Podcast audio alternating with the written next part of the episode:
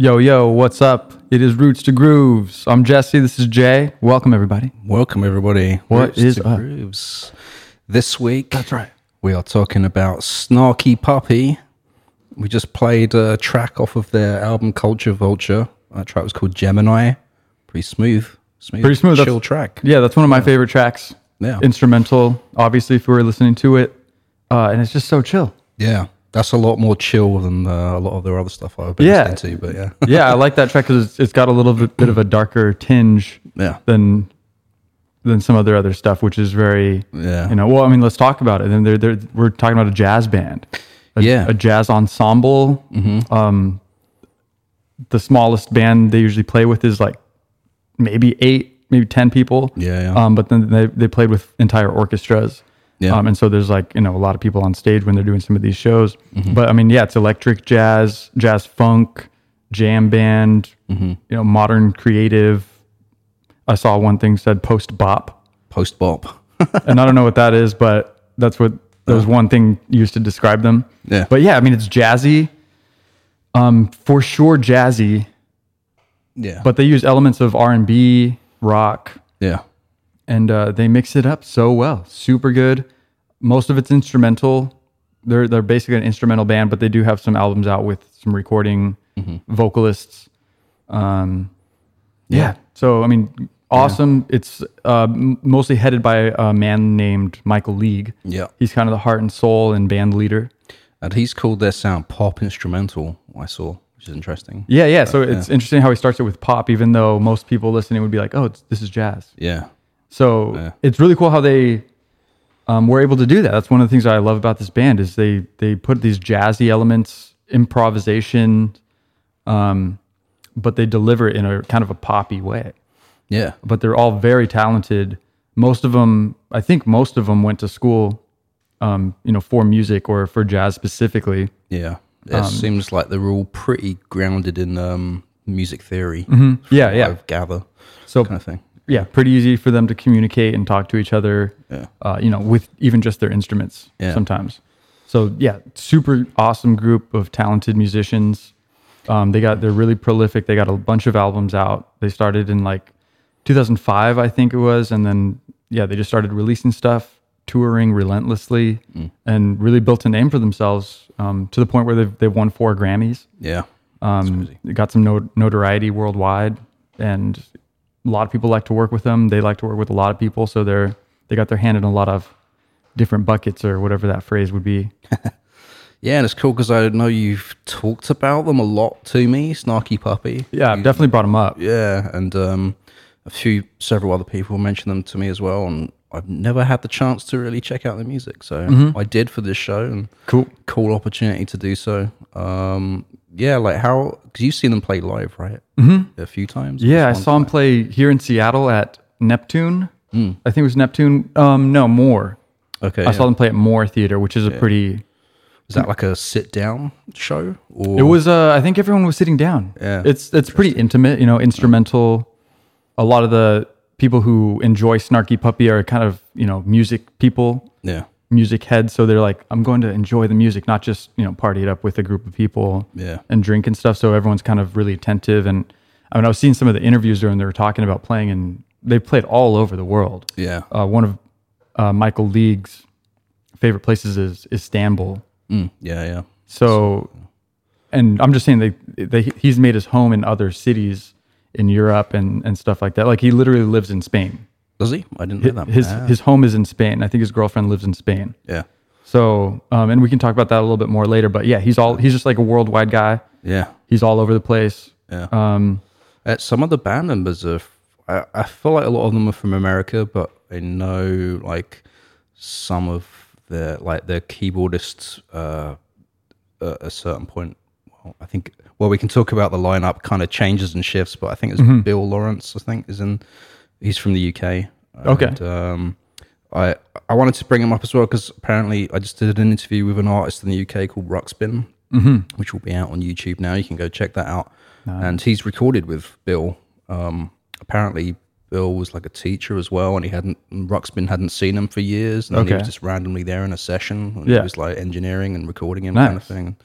saying how like you know amazing musician he is. Mm-hmm. You know, like can just play whatever at any time, like real kind of Just so jazz head and so like, yeah. competent. Yeah, yeah, yeah. I mean, you know, fluent in the language of music. Yeah, yeah, and um, uh, yeah. I mean, so uh, yeah, it's kind of interesting about their lineup because so they started with ten people. Yeah, so they started like a normal band, a big band, Yeah. but I think it was like 10 or around that number Yeah, and um they've they've been um described as a collective. yeah, It's not really collective. Um but you know, that's kind of a, a word to describe what's going on because there is people going in and out. They're touring so relentlessly. Like for years they've been they're just kind of always working really hard. yeah, Um, and that's one of the big things I respect about the group in general is just their drive Yeah. and their passion for the music. Yeah. Like they're they're in you know 15 person van, you know driving to the next country yeah, or you know city depending on where they're they're at. But they're they're you know they're, they're taking it on the chin. Like they're they're living that kind of rock star tour lifestyle. They're not lavishly rich in a nice hotel in every city they go to. Like they're paying their dues yeah, yeah. um, and then putting on a fantastic show for the people wherever they're at. Yeah, and I know like a lot of their uh, members are session musicians in their own right for other bands or full time members of other bands. Also, there's a lot of producers in this group as well um, that produce for other artists. And uh, yeah, it was interesting about on touring. They were saying that um, sometimes they'll just switch out members like midway through tour, like especially if they switch continents or something like that. Mm-hmm. Um, so they'll have like a fresh group of people joining them on the road kind Yeah. of thing. And um, and it all seems cool. It's not like you know, oh, I don't get to play on the tour anymore. It's kind of like it's kind of expected as part of this group. Is that um, and Michael League said he, he kind of expects that every member of the band knows how to play every instrument in every song. Yeah, yeah, So he can just call upon them at any moment and be like, uh, "You're playing uh, keys today, not not yeah. Like the, our guitarist who does Yeah, the solo yeah, yeah. or this melody right here, he's not here today, so we need keys. You need to do that melody right here. yeah, Um, so again, just improv, yeah, like show to show. Like you said, there's different players Yeah. in the band at different times because they're touring so relentlessly, and some of the members either can't make all of the tour, but they want to do half. yeah, or you know for all kinds of reasons they can't go to another country or they have a family Yeah. or they're producing another project or they're in another band yeah, and so it just um, causes this kind of carousel carousel carousel carousel, carousel oh that was a hard word for me to say Yeah. carousel that sounds good casserole. yeah yeah that was going casserole um, so yeah there's kind of a rotating uh, Yeah, What- ca- carousel. right. carousel there we go we got that out of the way I almost said casserole Ca- ca- again. we- we'll Anyway, Casserole sounds good. I'm getting hungry. rotating casserole. Yeah, yeah, yeah. Rotate it. Yeah, exactly. Musical things. Yeah. Um, so, but they call this group the band, the fam. The fam. Yeah, as kind of a casual Yeah.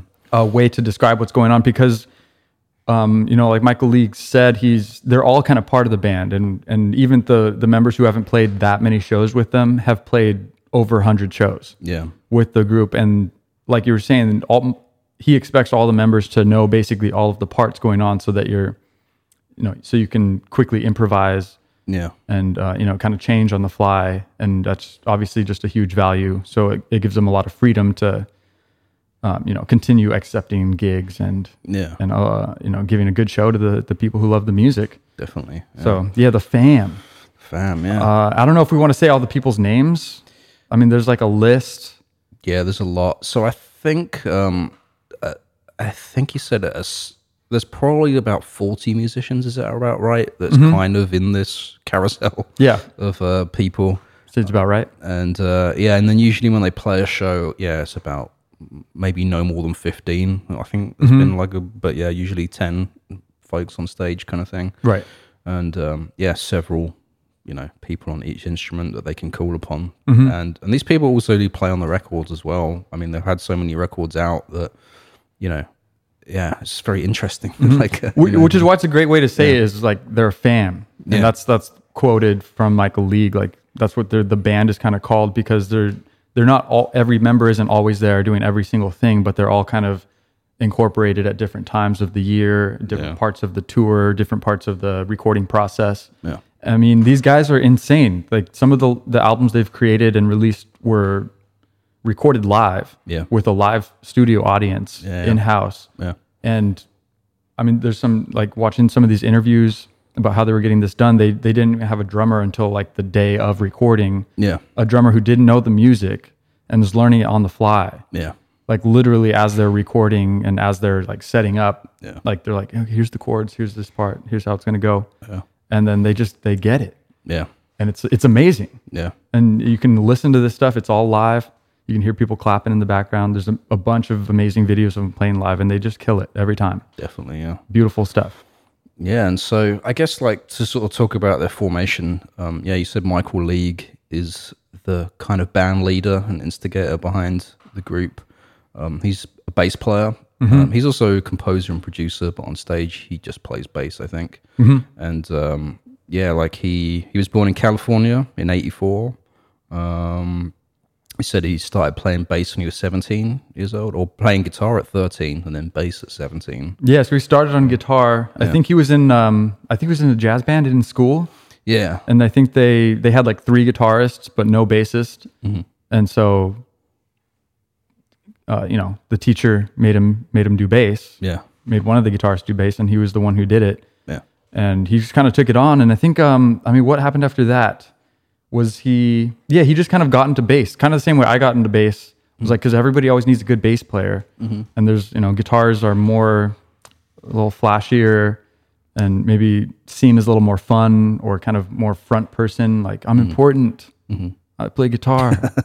But everyone plays guitar. Um, exactly. and and and so to to take that on and be like I'm the band leader. yeah, even though I, I play the bass. Like he's like, none of that matters. Like, I think it's just a great example of somebody just doing whatever they want, yeah, um, no matter what. Because he did he did go to jazz school, and I think that was in uh, University of North Texas. yeah. Spent four years there studying jazz. Mm-hmm. Um, it's interesting he said because because he was asked the question in a later interview a few years ago because he does a lot of things. You know, um, He's a busy guy. he's real busy. Like not only just with Snarky Puppy in the touring and the writing and the producing of that music, but he also produces for other artists. Uh, he also started their own record label, which they've put, been putting out Snarky Puppy stuff on. Um, bunch of things, and yeah, about that he was kind of saying that he doesn't really have the luxury to hone his craft anymore. Um, you could say playing live and on is a way of doing that, but Sure. I feel like he kind of sees that as separate as, as working, focusing on just getting better at his instruments and stuff. And Yeah. he kind of said that his four years in university was that time where he really got that kind of nailed out, and he's always thankful for that time in his life because at that at those times that's all he was doing. You know, he was just studying and he was just mm-hmm. focusing on his craft, and yeah, he Yeah. just says he's thankful for that time to be able to do that, and yeah, Yeah, that's um, where most of his base knowledge of mm-hmm. you know bass, mm-hmm. little I guess double entendre there on accident. um, the, but th- that's where he really concentrated and studied his craft about learning music, music theory, and I guess specifically bass because he was kind of leaning into the bass at that time. yeah. Um, does that sound right? I think Yeah, so. I think so. Yeah, and it, but he also said, uh, I I think he sort of didn't think he was that good or whatever, and that's kind of how Snarky Puppy came about because he wanted to. He wasn't able to like really perform in some of the things that were happening. Well, I mean, yeah, I think at this college there was some Yeah. like jazz bands Yeah. or you know positions for different musicians to be in, yeah, but uh, he wasn't good enough to make it. yeah, and so he said he created Snarky Puppy so he could play. That Yeah. is what he said at a certain point, kind of thing. That was Yeah, his way to to be able to play music. yeah. Um, so yeah, I mean, he started the band. Yeah, and then um, that was only in 2004 or five, and I think their first official release was 2006. But in 2005, they released like a live album. I think. Mm-hmm. Um, not sure where you can hear that. Probably somewhere on the internet. It's Oh. not on Spotify, but um, yeah, Bandcamp or something. probably something like that. Yeah, and then so yeah, 2006, the only constant was the first uh, full length album that they put out, and uh, um, do you know much about that? The first album. No, honestly, no. I'm coming from the opposite end because I, I just got into Snarky Puppy since 2000. Like 14 or 15. So I'm more familiar with their their later albums. Yeah. And so I've been still they have a lot of content out there, so I'm still working my way through a lot of it. Yeah. Um, but I, I mean, I guess before we get to that first album, just a couple more notes of um, stuff before Snarky Puppy got started. Um, Michael League's dad was in the Air Force, so they were moving around a little bit, Okay. a lot. His mom was a flute teacher, and she loved music, um, and so they'd be playing like R and B and rock. And uh, Michael League, he was into you know blues. I think there's a band called Cream. Do you recognize Cream? Um, then he was Eric Clapton okay. and Ginger Baker, Those- really good drummer. And Th- that's uh, the band. Yeah, and then there was a third guy. I can't remember his name, but yeah, it was Eric Clapton. Okay. Uh, his first group, pretty much. Yeah, Cream. Yeah, Nice. I did not know that. Yeah. I just wrote down Cream, and that's all I had. yeah. they're really Um, good, funky stuff. That sounds great.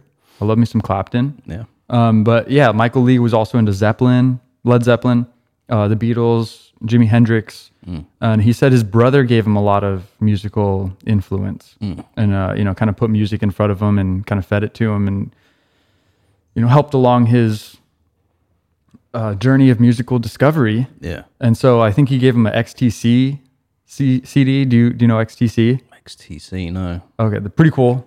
Um, kind of new wave pop rock. Is it like to- the initials? like the yeah the XTC? XTC. I remember my dad playing them a lot, and they have some really good stuff. Okay. Um, also Steely Dan. Yeah. Um, so just a little bit of background where this guy's coming from. He likes kind of progressive stuff, Yeah. stuff that's a little outside of the box. Yeah.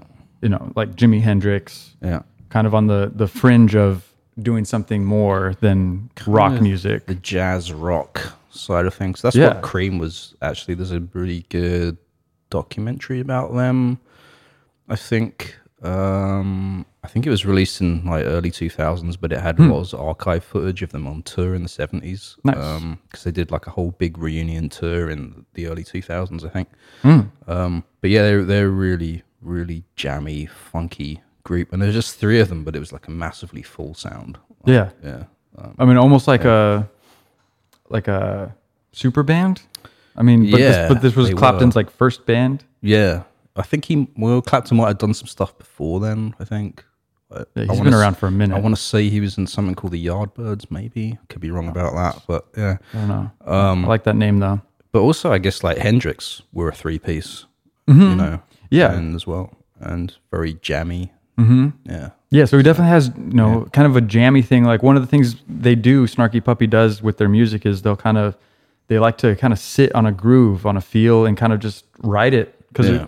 they know there's so many things you can do as far as providing texture or different rhythms yeah, and kind of you know polyrhythms. And how do you how do you take this this band this jam this idea that we're playing yeah, and make it interesting and so a lot of the music is kind of you know really really groovy and it's really hitting hard um you know funky and groovy. And they just kind of ride it for a long time and really like you know squeeze everything they can out of it. And not to say that they're doing it for too long because they they do a really good job of keeping it um, consistently moving. Um, but at the same time they're just not really they're not scared to kind of sit in a rhythm and just kind of like really write it out. Give a couple solos improv a little bit especially if they're doing it live and um, just just go for it yeah, so yeah, a little bit more of their um, of Michael League's background. So he went to jazz band in high school, like we said. Then he went to the North um, University of North Texas, did some more jazz, did some more music, started Snarky Puppy, and then I guess that's kind of where we're at, right? Um, I, as far as I know, they started playing a weekly gig at a pizza place somewhere around that campus. I'm I'm assuming. yeah, And um, so I, I got a little info on how they got the name. His brother was going to name his band Snarky Puppy. and then he eventually didn't use that name and he used a different name for the, the project he was working on. But um, but Michael League, it was one of those situations like, oh, we have a gig, but we need to tell him a name. He had Snarky Puppy on his mind. So he said Snarky Puppy, and it was one of those things where we'll just say Snarky Puppy and we'll change it later so- to a better name. It's kind of like Bonobo. Ex- exactly. asked, yeah, about his name. that, that it, I've seen that with a lot of groups. Yeah. that's kind of the way. uh, I know, you know, uh, Incubus story was the same. They had a gig, Yeah. and they were like, "Oh, we don't have a name though." Yeah. But- And so Mike Einziger, the guitarist, and I think Brandon Boyd were looking through a dictionary for a word. They came across incubus, Yeah. which is like a demon that comes and has sex with you in the night. so There you go. odd band name, Yeah. but uh, great band name. Yeah. So I feel like I feel like a lot of great band names are are kind of made like that. Yeah. Like pick a word yeah. and then then we'll make the word into a cool band name. Yeah, that's the thing. Yeah, you can call yourself anything, and it will, you know, become. I mean, it will take on its own meaning, like the Yeah. more you do, kind of thing. Like, it's so silly. I mean, yeah, Foo Fighters. yeah. like But at the same time, it's really hard, right? I remember being in bands, and we'd spend ages trying to come up with names, and we'd usually have really shit ones. Like, yeah. I think my band at one point was called Snakes from Utopia. Okay. Why? I don't know. Like, we had Ethos was another. Ethos. Ethos, yeah, was bad. Um, That's not that's not too bad. I, mean- I, can get on that. it's a little bit like I don't know, like prog rock, like folk rock or something. That's how I think. of that, Progressive folk rock. yeah, progressive folk ethos. Yeah. that sounds know. good. Uh, and then we eventually settled on Absento because the other three band members went to Portugal and they got really drunk on this uh, absinthe from Portugal, and the brand name was called Absento. Nice. So we became. That's a good way. That's a good story for the band name. Yeah, I guess there's always a story, right? Absinthe the- is fun. Yeah, exactly. Yeah, I wasn't part of that story though, which is the sucky Oh, you're like, oh, I don't really like that name. I wasn't I, there. I wasn't there. yeah, but anyway. All right. So I we got a little history on Snarky Puppy. Mm-hmm. Michael Leagues, father's in the airport. He's moving around. He's into music. He's Mm-hmm. finding a love for music. He gets in high school jazz band. He goes to North um, University North Texas. I can't say that. Tech. I want to say it backwards every time. um, but University of North Texas, I believe. Starts Snarky Puppy, Mm-hmm. Yeah. And then I think we should play a, a jam right now. Um, yeah, from the first album. Yeah. All right, I pulled this one up. I think it is, yeah, Precipice, third track. Okay. I'm not. Um, I'm not super familiar with this album, so I'm excited to hear it. Yeah. Well, and we'll listen I- along I- with everybody. I wasn't either. I heard this for the first time earlier today. So uh, We're all discovering. here we go.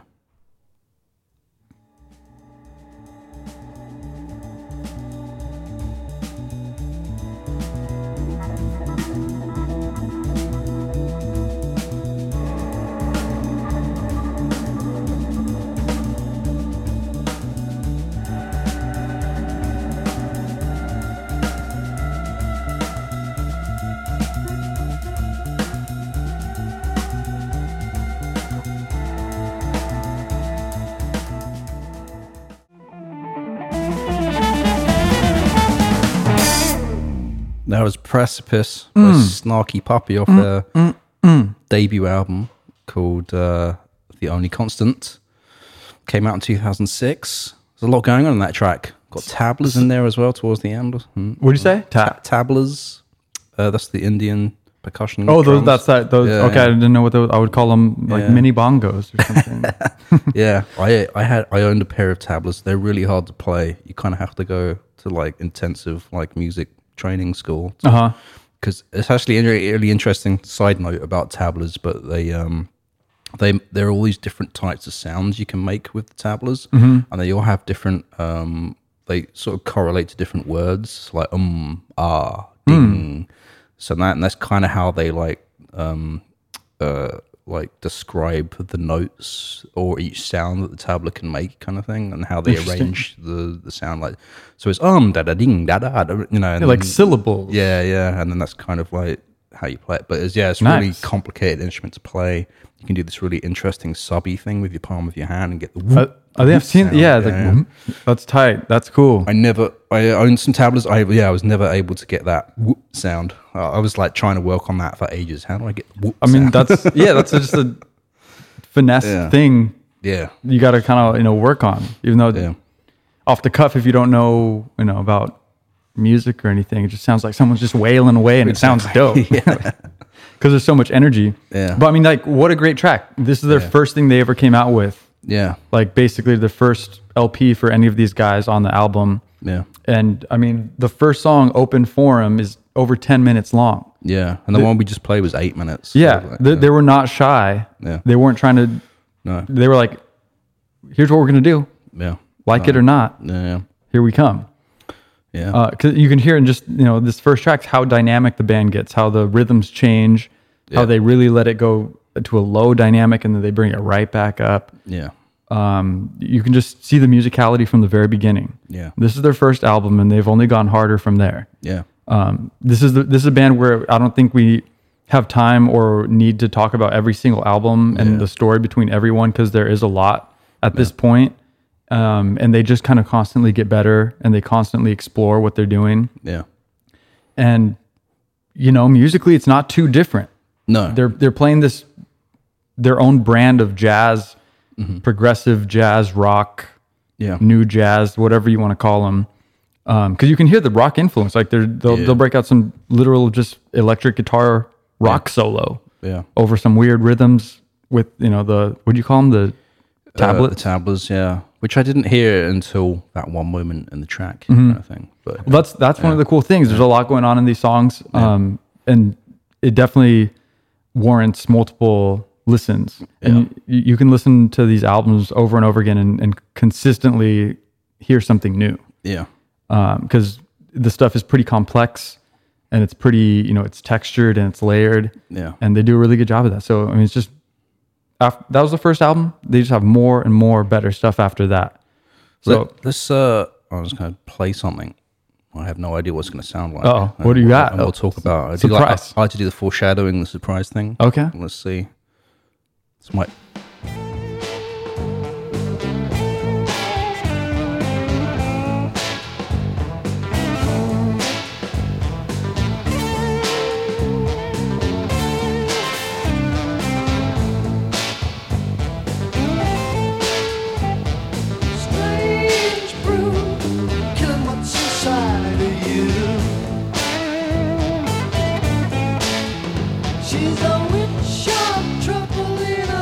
That was just a, a little bit of cream.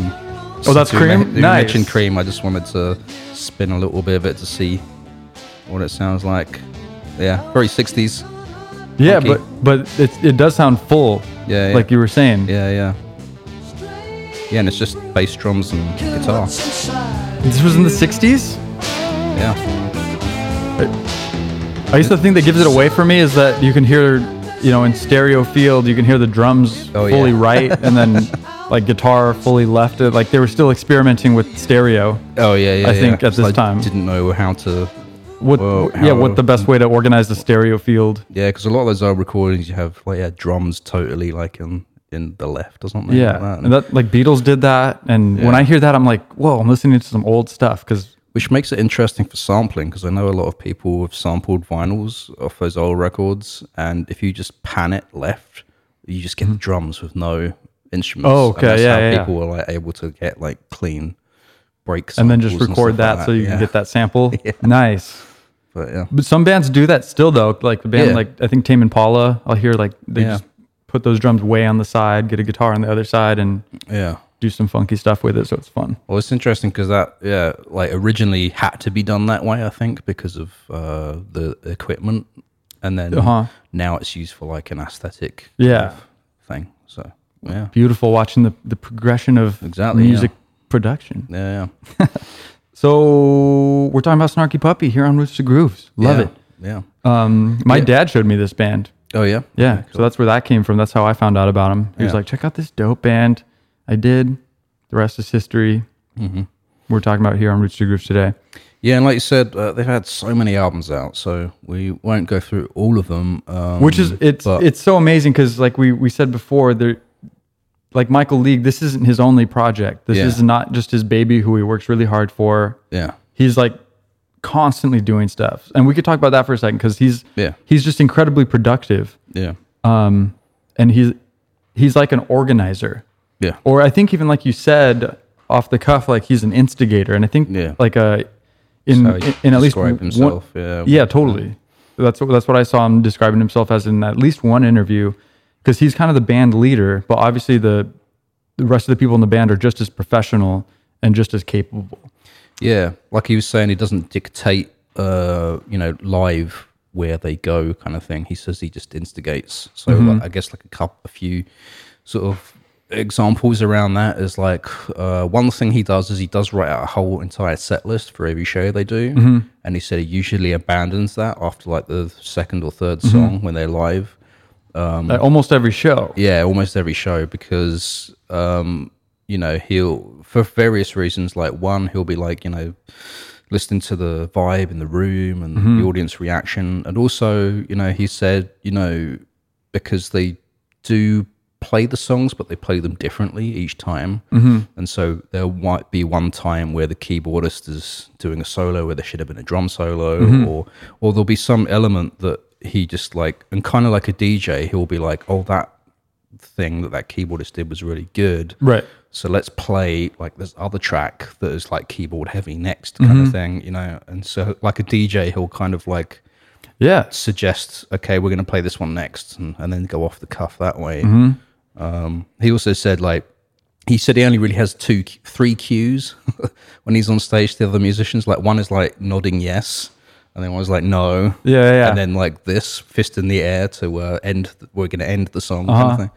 And he said, he said it's not really sort of that planned out. It's just like everyone kind of because they've played together for so long now that they can just with eye communication and that know what he means and what the other people mean. And um, if you don't know what you're looking for, if you're watching them play, if if you're not like a musician who knows what he's doing, I mean, he's like you know, as a third base coach, he's like doing like signals, like Yeah. do this, do that, but not really that intense at all. Like you said, Yeah. only like three symbols. yeah, yeah. And it's super cool to see the musicianship and the professionalism, how they got to this level of playing together where they're communicating with their instruments and they're communicating with minimal hand signals or just like eyes. Like if he looks at you, the band member knows what he means for you to do. yeah. So, I mean, just crows. What is this? Crows out the out the window. Crows out the window. Um, That's a so band, yeah, that's a band name. crows out the window. Crows out the window. I like that. I like that. Okay. Uh, saving that dibs, Yeah, everyone. Yeah, dibs. So uh, yeah, I guess uh, 2007, the the year after they came out with "The World Is Getting Smaller." Mm-hmm. Um, a few more tracks on this. First album had five. This had eight. Yeah. More good stuff. I'm not super familiar with it. Just be honest. Yeah, I, Um, I skimmed through the first few albums. It's all very sort of consistent. There's nothing Mm-hmm. crazily different between each of the albums. Um, uh, there were all the first one, two, three albums were on a label called Sit Mom Records, which is a small label out of Denton, Texas, where they were formed. Um, I think this one musician guy formed that label and then uh, I guess like just sort of talk about highlights. Then uh, Ground Up, I think, was their fifth or sixth album, and that's also became the name of my colleague's own record label that they've been releasing stuff out of. Ground Ground Up since then. Um, yeah, I think they wanted to. They were gaining a fan base, Mm-hmm. and he's he's all about like we were saying, organizing and putting people together. He's working like a DJ, and it, it reminds me of stuff like you know they say Brian Wilson is you know he's he's using the studio to produce. Mm-hmm. You know he's like controlling the studio and and the band members and musicians to to make something happen, even though he's not technically doing something hands on Mm. on an instrument or something. And so he's kind of he's playing people. Yeah. He's like, you guys should talk to this guy. You guys should play something like this. Let's move these instruments over here. Let's rearrange it like this. So he's just kind of controlling things like that from the outside. Mm. And so he's like, he's got really good ideas and he's obviously productive, but he himself will say that he's not, it's not, he's, he's organizing these things, but he's not necessarily making it the most organized way. Mm. Like, like I was mentioning before, they'll, they were doing, I think, we Like It Here, one of their albums that came out live, and they had the drummer come on the day of. Yeah, I was going to bring that up as like a highlight album to sort of discuss. Mm-hmm. Uh, 2014, they recorded it in Holland or Netherlands. Yeah, yeah, whichever yeah. one you want to say about that. Is that the same? Uh, yeah, yeah, that's the same one. Um, they Hmm. there's like a documentary, thirty minute documentary on YouTube about it. Um, Michael basically saying that um, he described Europe as being like the milk and honey of. I don't really quite quite get what he means about that, but I think meaning that like jazz and Europe and kind of Europe has been a place that they wanted to really delve more into and Right. play for more for the audiences. So the way they organized this album is they recorded it in a studio out there, uh, with all of their musicians playing live, and they had uh, people, an audience, basically in the studio uh, for the recording. Then you can hear them Mm-hmm. on the on the thing, uh, on the recording. And they're like sitting practically next to each other. Yeah, like the horn section couches and- standing there, and there's Yeah, people yeah. right next to them, like like not even in a circle completely surrounding the band. Like they're kind of interspersed. Yeah, yeah. And you can watch those videos on YouTube. Yeah, it's really cool, and and it was funny. So they hadn't written anything before they showed up at the studio, and uh, I think I think it was the I think it was the engineer, the, this Dutch guy, was saying that um, basically, yeah, Michael walked into the studio for the first time, looked around, he had his backpack on, and, and he basically just sat down in front of the in front of the grand piano and started playing without even taking his coat or his Like backpack off. started composing. starting composing. like he he just has ideas in his head. None of this is written down. Yeah. Just to be clear for everybody. yeah, because I, I think I watched that same interview and Yeah. he just arrived at the studio like basically like kind of behind schedule like Yeah. okay well, i have to compose like 12 songs Yeah. for this full length album that we're going to record live Yeah. and we don't have a drummer yet so Yeah. Yeah, and they said, uh, yeah, for like, was it three or four days, all the musicians were in there and they were rehearsing and they were writing this material. And they said it was really hard because they had a percussionist there, but they didn't have the drummer. And so they said it was really hard to kind of get it going. And a few of them were saying that they thought this might be their worst album yet because they weren't feeling the music. And i, I can't imagine i mean they were learning this and writing it all Yeah. with this whole album all within a four day period yeah. i mean is that right i mean Um, it sounds yeah. I think it was in within a week. So like four days had passed. They'd written, rehearsed, and all this stuff. Uh, Michael finally got in touch with a drummer that could come out. Um, and he, I think his name is Lewis. He came out from the US.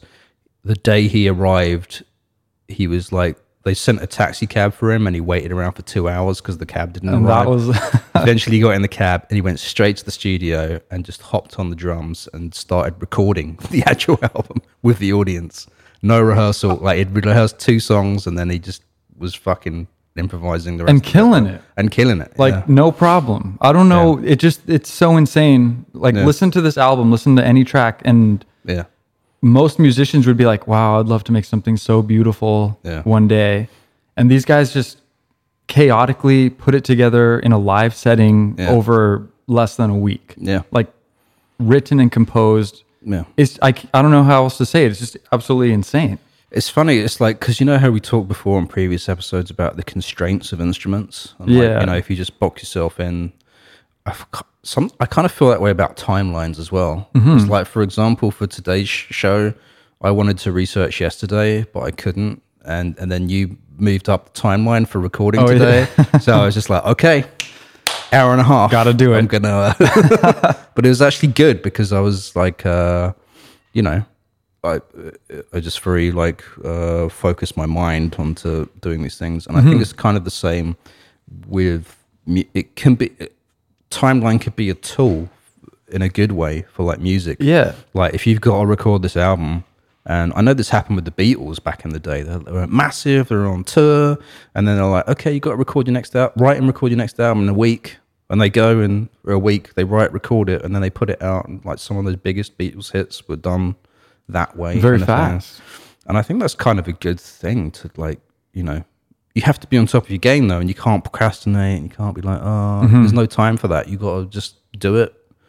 You know, even if it's bad, just do it. Get out your system. I think the more you do Yeah. it, like maybe yeah, you have to go through that process of getting stuff out of your system.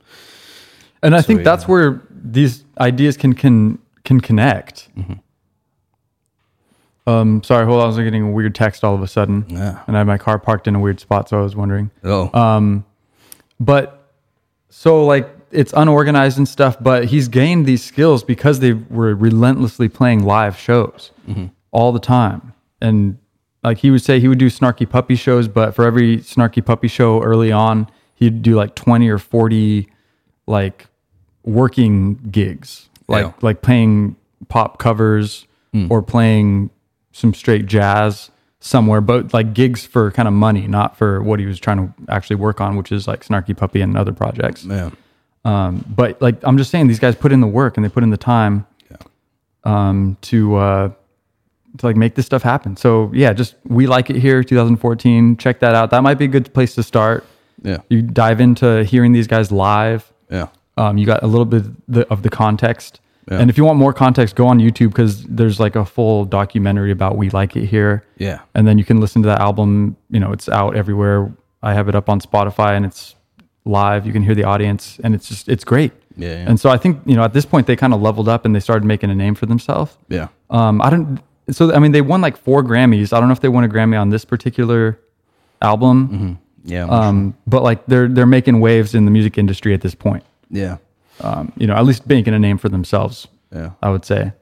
And I guess it's also interesting because so that album, yeah, was written and recorded in the studio, but usually um, they do have an approach for writing, which I think is interesting as well. Is um, uh, I mean, a few of the members contribute in the same way, but I think Michael League does it the most. Being the band leader, is he'll demo the song um, in Logic. You know, he'll in Oh, right. Logic, the software, if no one knows.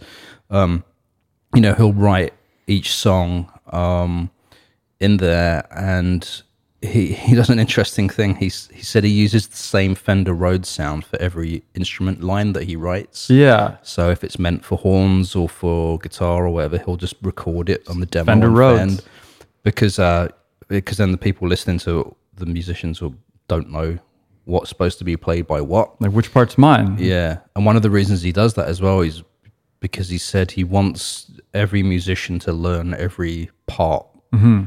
In the song, because then that also gives them the flexibility for doing live later, like we were saying Mm-hmm. at the top of the show. Like if um if someone needs to join last minute, um, you know, because he says sometimes you know they'll be playing shows and one of the musicians will get an offer to go do something that pays more than the Snarky Puppy tour, and Right. they're like, yeah, cool, go do that. You know, we'll just call up um, whoever, like the next person in the Rolodex sort of thing, and they'll come Mm-hmm. Yeah. in and and because they've listened to every demo and every track, and some of them have played on the recordings, they can just come in and do a little rehearsal and sound check or whatever to freshen up and and then just go for it. It's great to have that context and that gives them a lot of freedom. Yeah. I mean, so yeah, I mean, I can't imagine. I want to hear one of those tracks a demo, yeah, with like the horn section, all Rhodes. Yeah, yeah. I mean, you know, I don't know what he's doing. Maybe I- the I- drums are the one exception, but I can't imagine because it sounds like to me there'll just be clashing Rhodes sounds. Yeah. five Yeah. layers of different things. either way, I mean, I would love to hear one of those early sessions where he's just, Yeah, you know, I don't know, just yeah, he just turns it on in his mind. He's like, I got to do this now. yeah, I got to create something awesome. Dives deep in. yeah, I don't have time to, because there's saxophone sounds yeah, yeah. on in built into Logic. He could switch it up, but he, he does it on purpose. Yeah, and also I I think it's that way for the other. He said there's two or three other people that contribute songs in that same way Mm-hmm. within the group that demo.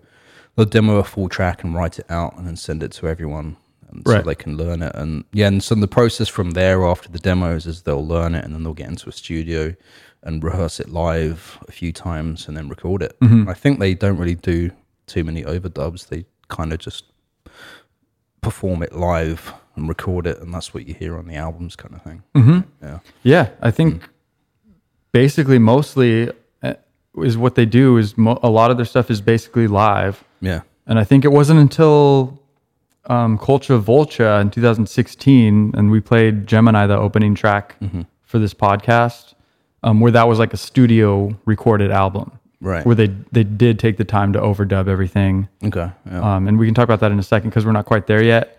Yeah. but- Well, it's yeah, it's interesting because they've yeah done a few different approaches. I feel like for the first bulk of albums, the first decade, pretty much, is was kind of live.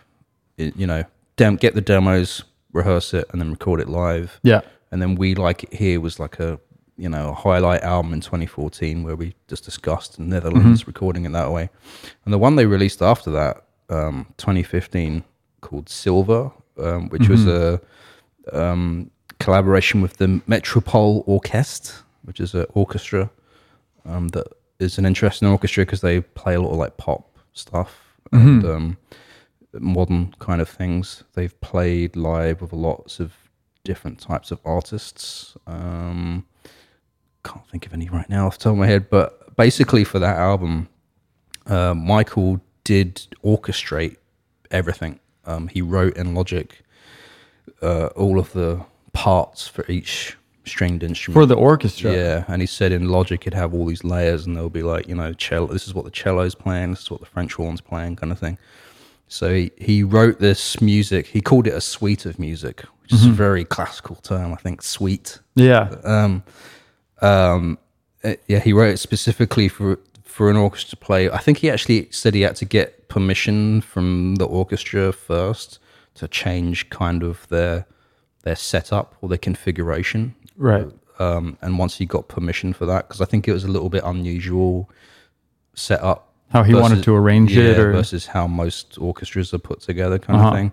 And so he said once he got the permission for that, he wrote the music, and then he went um, with the conductor, um, Jules Buckley, as the conductor, and he kind of uh, took what Michael had written orchestrally and kind of fixed his mistakes. He said, as Michael Michael said, is like he said he didn't really like overhaul anything. He just like thought certain things would work better and Just kind of finessed some notes finessed here. it, yeah, and there. Then, and then he was able, Jules Buckley, the conductor, was able to translate that for the orchestra. Mm-hmm. So it was kind of interesting because this came out as a Snarky Puppy album, but Michael said it, it's not just Snarky Puppy with strings. It's like we wrote an orchestral piece, had it conducted, Mm-hmm. and then they integrated um, the Snarky Puppy musicians into it, which is Yeah. really interesting. We should play a track off that in a sec or something. But Yeah. I'd be super down. This Yeah. album 2015 Sylva by Snarky Puppy we're talking about. And um,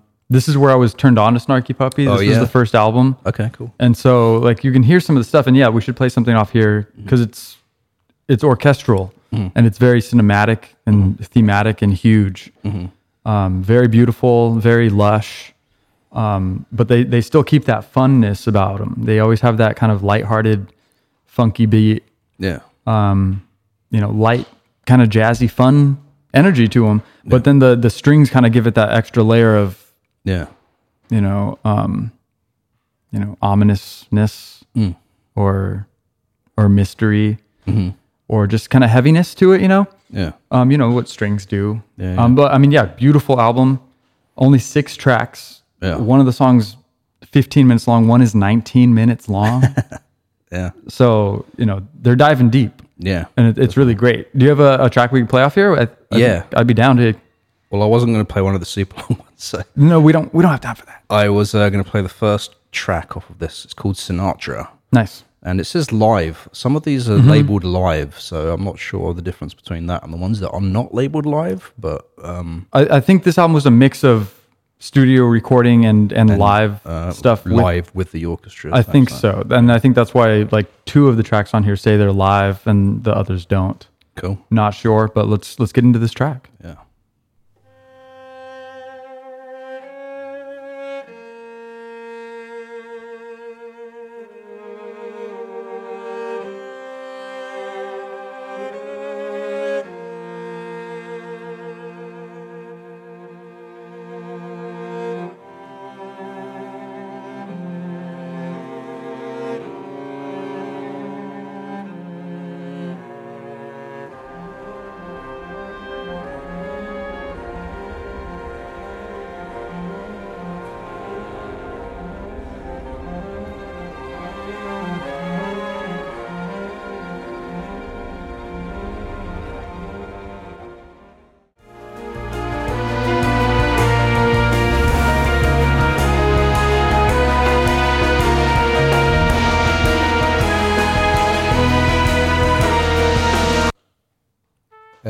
Kind of cut off a little bit there because I'm playing off a playlist, but that track, Oh my god! that track did uh, merge into the second track on the album. So Yeah, that's- nice little uh, transition thing there. Yeah. For sure. Yeah. So I mean, to get that beautiful transition, because this this highly recommend listening to Sylva all the way through. Yeah. yeah. Um, you know, I mean, it's just so great. It's Yeah. like nice. That kind of reminded me of like an opening sequence for some old movie or some 100%. TV show or something like that. Yeah. I mean, it still could be one day. I don't know if they have it. Yeah. Maybe if uh, they probably don't have these all licensed for syncing because they want to keep the integrity of the music separate or something. But I mean, but for sure, you can hear how thematic and how energetic and um, I mean, what's the word I'm thinking of? Like just gripping. and Yeah. you know like emotional. Yeah, yeah, So great. Yeah. It's awesome. Yeah, it's a good Gorgeous. album. Um, yeah, it's not the first time they really had strings. They had they do incorporate some strings into some of their tracks Sure. here and there, but that was really heavy, obviously Yeah. orchestrated on purpose sort of album. Just One really hundred good. percent. Yeah, definitely worth listening to. Yeah. Sylva from 2015, and then uh, yeah, they went on. The next one after this was Family Dinner Volume Two, I think. Yeah, and we kind of skipped over the first family dinner. Yeah. Um, but basically, they had uh, some opportunities to to have vocalists come on to their tracks, and Yeah. they thought it was a good idea. I can't remember specifically what the story was, but it was like, oh, this is kind of cool. Let's make a whole album about it. And so, yeah, Fa- Family Dinner Volume One was in 2013, and it's eight tracks featuring eight different vocalists over Snarky Puppy music. Um, so super great. And then they did it again because it was such a success, and they did Family Dinner Volume Two.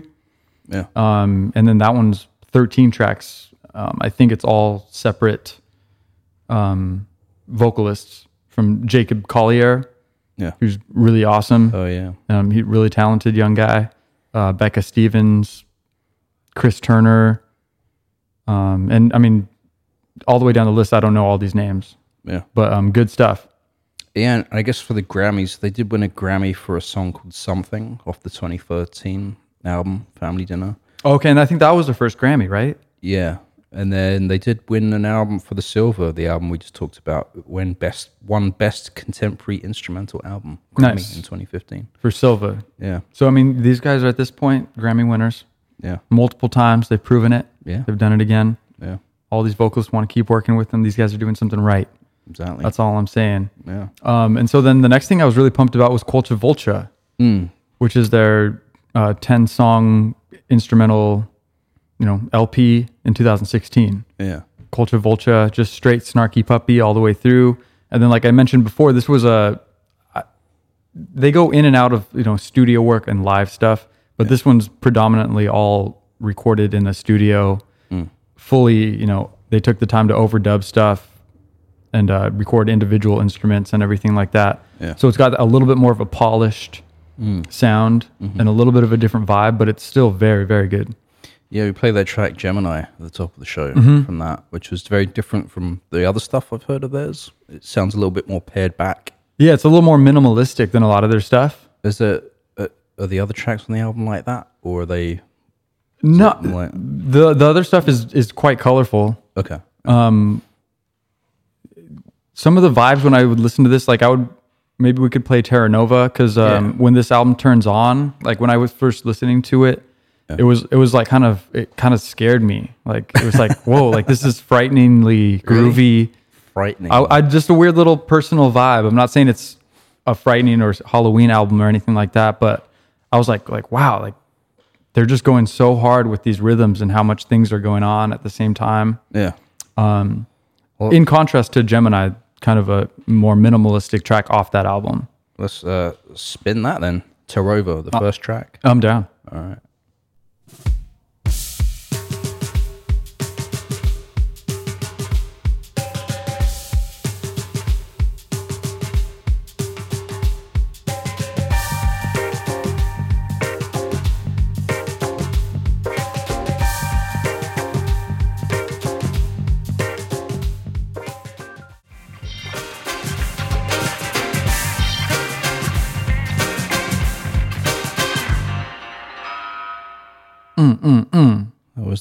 Frightening, frightening first track.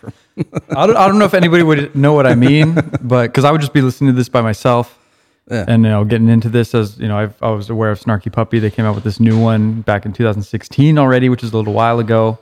yeah, Um, but I mean, and that's the shortest track off this album, yeah, and they go all the way up to over nine minutes yeah, on on a lot of the other tracks. Or seven minutes, five minutes, uh, four minutes is like the shortest other track. Um, but I mean, it's just I don't know if you know if everybody could hear off just that one track how how intricate it is, how how many different melodies they use and incorporate in in the different dynamic parts of the song of each track. Um, and yeah, I don't know. We kind of mentioned it before, but they just do it so well using melodies and how he kind of describes it as a pop band. Yeah, Like when most people would say this is oh this is jazz, this is pro- new jazz, progressive jazz, whatever you want to call it. Yeah. Um, but I really appreciate how they they use simple melodies and they as as themes throughout each track, and they bring it back, and they don't go they don't stray too far away. They'll stray on the rhythm and the dynamics, but they'll bring that sense of melody back, so that it's easy for for you know basic music listening people or non musicians to really attach to it and be able to follow what's going on. Yeah. So they're, they're really good at like leading the listener about where they want you to be listening to each part of each track. Yeah, yeah. And I think they do that really well. So I think that's one of their, you know, big reasons for big success. Yeah. They're, they're playing really kind of progressive, you know, jazzy stuff. They're playing really cool, you know, using music theory in a cool way, doing a lot of cool tricks with the, the different instruments and things going on in each track. But they make sure to give you something to hold on to all the way through Yeah. you know, kind of like a, you know, hold on to the rail on a, on a roller coaster or whatever. Um, so you can kind of follow it through. So I, that's one of the things I love about them. And they, they stay consistent through each track.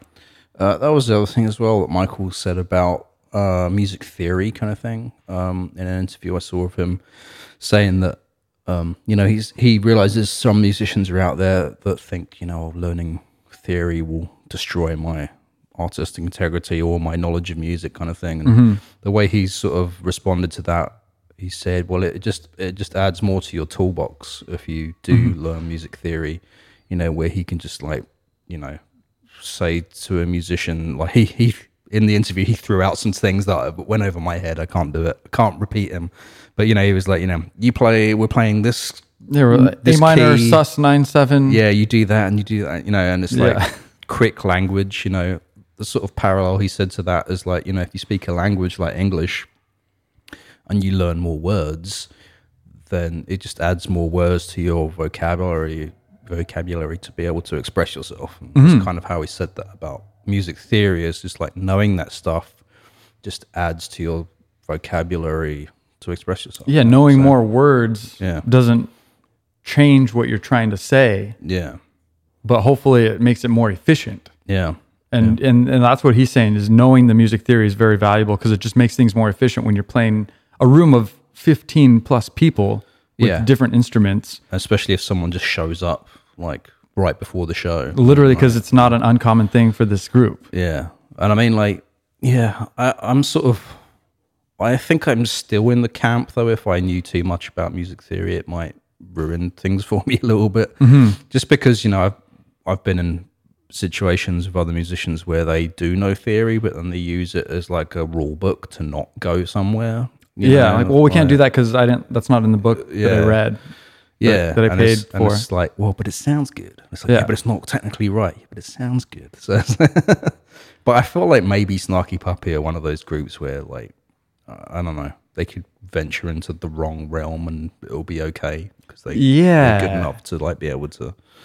They there's there's some room for them to stray. Yeah. they, they keep it very tight Yeah, while doing cool things with music, yeah, and they they stretch and they take you here and they take you there, and they're like, "Ooh, we're almost gonna go here, we're almost gonna go there," but they don't quite go off the ledge. yeah, yeah, But they they take you to the ledge. yeah. I think they could go off the ledge a couple times, maybe. Yeah. Like they haven't gotten that weird, anything that I've heard, but they do what they do very well. I guess also to backtrack, um, talking about album highlights, there was one that we didn't mention from 2013 called Amen, M, I think it's called M Kenny, M M Kenny, A M K E N I. It was That's al- why we skipped it because we can't say it. exactly. It was uh, a collaboration they did with a Burundian singer songwriter called Bukuru Celestin, and I did listen to that, and it's very sort of African sounding album. kind of Afro beat. Um, I wouldn't say Afrobeat. I would say more sort of traditional African world music, jazz Okay. type stuff. I mean, kind it's- of rhythm based. yeah, still funky. For me, it's not quite Afrobeat. Okay. it doesn't venture into the the funkiness so much of of what I think Afrobeat is, but Mm-hmm. it's still very good, and it's very it's a standout album because it's very yeah um, Unique different, unique sounding. Yeah. as, as far as their discography goes. Sounds yeah, like yeah, yeah. So cool. I mean, yeah. Um, or no, I was looking at the. I was gonna say that was a good track, but that was off a different one. But I think I've heard that one as well. And again, I don't have uh, a wealth of knowledge to speak about every single one of these albums because, like we said, there's a lot of them. Yeah. Uh, but again, I wouldn't bring a band to Roots to Grooves that's not you know consistent Yeah. with with this much output. yeah, yeah. Their stuff is consistently good, and they do explore and they try different things. They do things with vocalists. They do instrumental stuff with you know orchestras. So they're exploring and they're trying new things, and they keep it le- they keep it legit. They keep it fun. Yeah. Um, and that's that's what I'm saying. That's what I'm saying, bro. That's Yeah. what I got.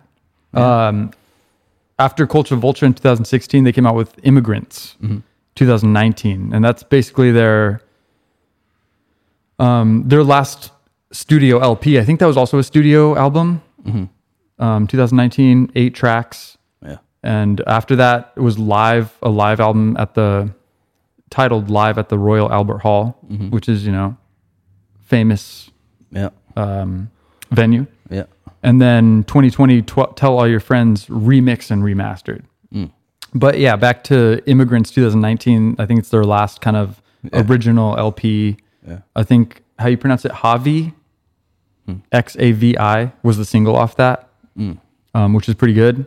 Yeah. I liked, yeah, Coven is good, Javi's good. Um, and yeah, I don't know if we want to spin one more track, but that's basically all I got on these guys. I think I've I've made my peace with trying to tell the world about them. Yeah, let's uh, play out then off of uh, one of those tracks from Immigrance that you mentioned. Okay. I mean, yeah, well, let's take one step back. Do we have anything else? I don't You got so. anything else on these guys? No. Um, yeah.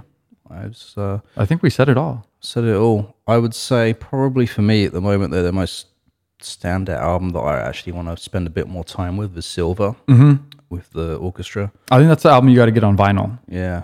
Um, yeah, I think so. I think that'd be gorgeous. That'd be cool. Yeah.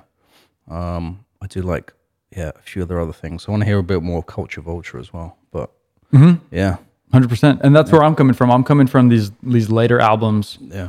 kind of going backwards. And I don't want to see them live. Have you seen them live? They're really good live. Like It's yeah. solid. It sounds Yeah. just like you're listening to it on whatever listening platform. I saw him at, like I said, at Moore Theater, Yeah. and that was super epic because I was I went um, to see my friend Emily Thrasher, Oh yeah. who I she gave us the idea for I think Bonobo and Polish. Polish Ambassador. Yeah. Okay. Yeah. Totally. Um, and so she got tickets for both of us to go see Snarky Puppy at Red Rocks Amphitheater. Ah, Which are you familiar with that spot? that in Washington? no, in Colorado. Oh, okay. And it's know. absolutely gorgeous. Like literally in between these huge red rocks Mm-hmm. up this kind of hill yeah. and just overlooking the plateau of Colorado. You can see Denver off in the distance. Really. Look up some videos because there's amazing um, shows there from Yeah. many bands. Yeah. Yeah. But it's it's it's kind of a super dope venue, and I think it's kind of famous for just being a dope venue. yeah. Um, it's like a regular. It's not a music festival venue. It's just a venue venue. Uh, no, it's like a well, I, they use it for other things, I think, but it's predominantly a music venue. Yeah. Like I remember Incubus again. I brought bring them up because they're a big influence on me. They did a big show, and there's a awesome video of that on YouTube. Um, and yeah, there's something about that place though that brings a lot of good energy. It's just such a um, natural, beautiful spot to witness live music and experience a live show. And so that was that was gorgeous.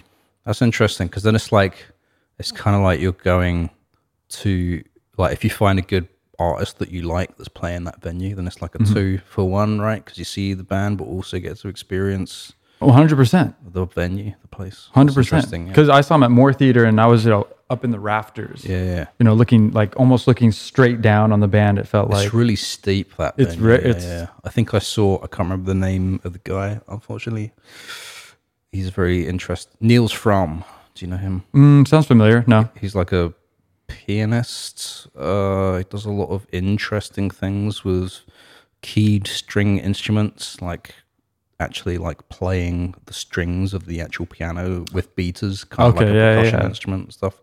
And he has a lot of electronic stuff going on as well. It was just him on stage with all these uh, keyed string instruments at the Moore, though. Yeah, it was playing them the wrong way. Yeah, because the Moore to me is like it's kind of like this old movie theater. Like you, Mm-hmm. it's kind of like the place you would go to see a Charlie Chaplin film in 1920 or something. Actually, Yeah. no, they could they could do a recreation of that, and Yeah, you'd yeah. feel like you're hundred years ago. exactly. Yeah, It is it is an old kind of historic venue. So Yeah. also a cool place to. I've seen a lot of shows there. It's cool. yeah, yeah. But Snarky Puppy, check them out. They tour a lot. Yeah. Maybe not this year because you know everyone knows what's Yeah. going on, but um, I'm sure they'll be back. So, Um, yeah, soon um, in a neighborhood near you. yeah. So highly recommend these guys. I love Snarky Puppy. Yeah. Check out We Like It Here. Check out Sylva. Check out Culture Vulture. Check out um, uh, what was the last one called? Immigrance. Yeah. And we'll play uh Zavi, is that how you pronounce that track? Javi. Javi. I'm thinking because there's people named Javier, Okay. or I don't. But then there's Xavier, Yeah. so it could be Xavi. I don't know. Again, Or he could have just forgot to like rename it uh, because like the the audio extensions. Oh no, that's not AV. AVI. oh, oh yeah, yeah, yeah, yeah. X A- AVI. AIF, I don't know. Yeah, it's just some code word. Yeah. But anyway, yeah, Snarky Puppy. That's all I got. Yeah. Um, but if if you guys, um, you know, hit it off with Snarky Puppy, you guys got any other cool facts or want to correct us on anything, hit us up at the email. Roots to grooves at signalradio.com. Boom, baby. Yeah. So yeah, we'll play out. This has been Roots to Grooves. I'm Jesse. I'm Jay. Peace out, guys. Thank you for listening. Catch you next time.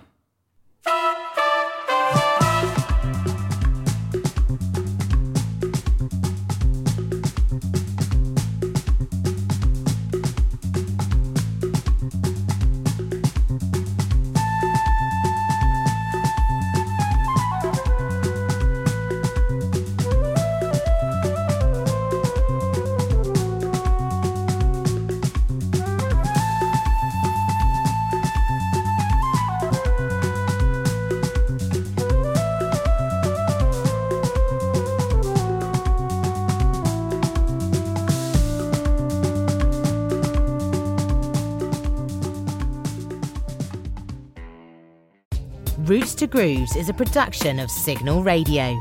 For more music and independent culture, visit signalradio.com. That's S I G N L radio.com.